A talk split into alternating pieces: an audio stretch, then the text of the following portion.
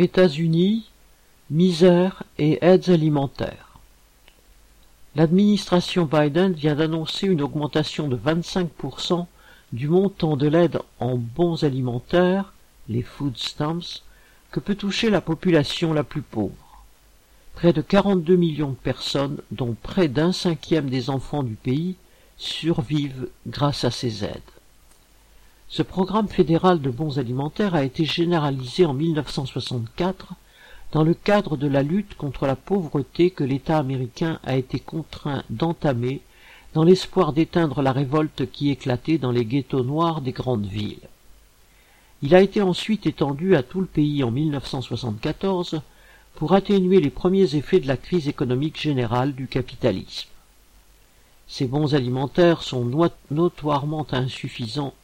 Les trois quarts des bénéficiaires dépensent leur allocation mensuelle qui ne permet que d'acheter de la nourriture au cours de la première quinzaine du mois. Ensuite, ils dépendent de la charité et des banques alimentaires qui peuvent exister localement. Avant la pandémie, le montant moyen des bons alimentaires pour un repas était de 1,97 dollars, alors que le coût de ce repas était estimé à 2,41 dollars. Au printemps 2020, lorsque le chômage a grimpé en flèche, le gouvernement républicain de Trump avait augmenté provisoirement le montant des bons. Puis en décembre, au moment de la transition entre Trump et Biden, l'augmentation avait été fixée à 15%, toujours provisoirement. Au 1er octobre, une augmentation de 25% par rapport à 2019 deviendra pérenne. Selon le démocrate Tom Vilsack, secrétaire d'État à l'agriculture, qui gère ce programme, il ne s'agit pas tant de générosité vis-à-vis de la partie la plus pauvre de la classe ouvrière que de stabiliser la démocratie. Il ajoute que, citation, si 42 millions d'Américains avaient faim, vraiment faim, ils ne seraient pas heureux et il y aurait de l'instabilité politique. Fin de citation.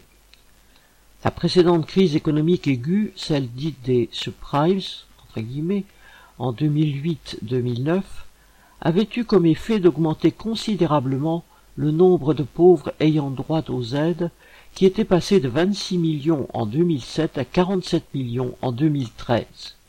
Il s'est ensuite stabilisé à 42 millions, le double de ce qu'il était vingt ans auparavant.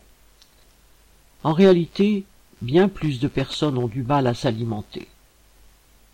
Depuis des années, on ne peut s'inscrire que sur Internet pour espérer avoir des bons alimentaires, ce qui écarte tous ceux qui n'ont pas d'ordinateur ou n'arrivent pas à déposer un dossier complet sans aide.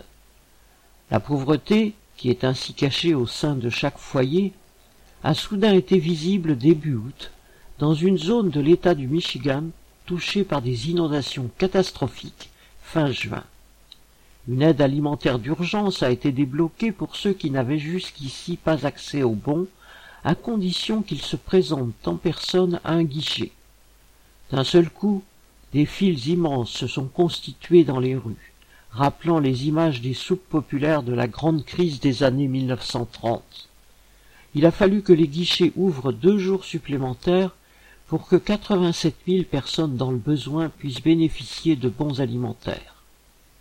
Les discours satisfaits des autorités sur la reprise économique n'ont que peu de rapport avec la lutte quotidienne des familles populaires pour se nourrir dans le pays le plus riche du monde.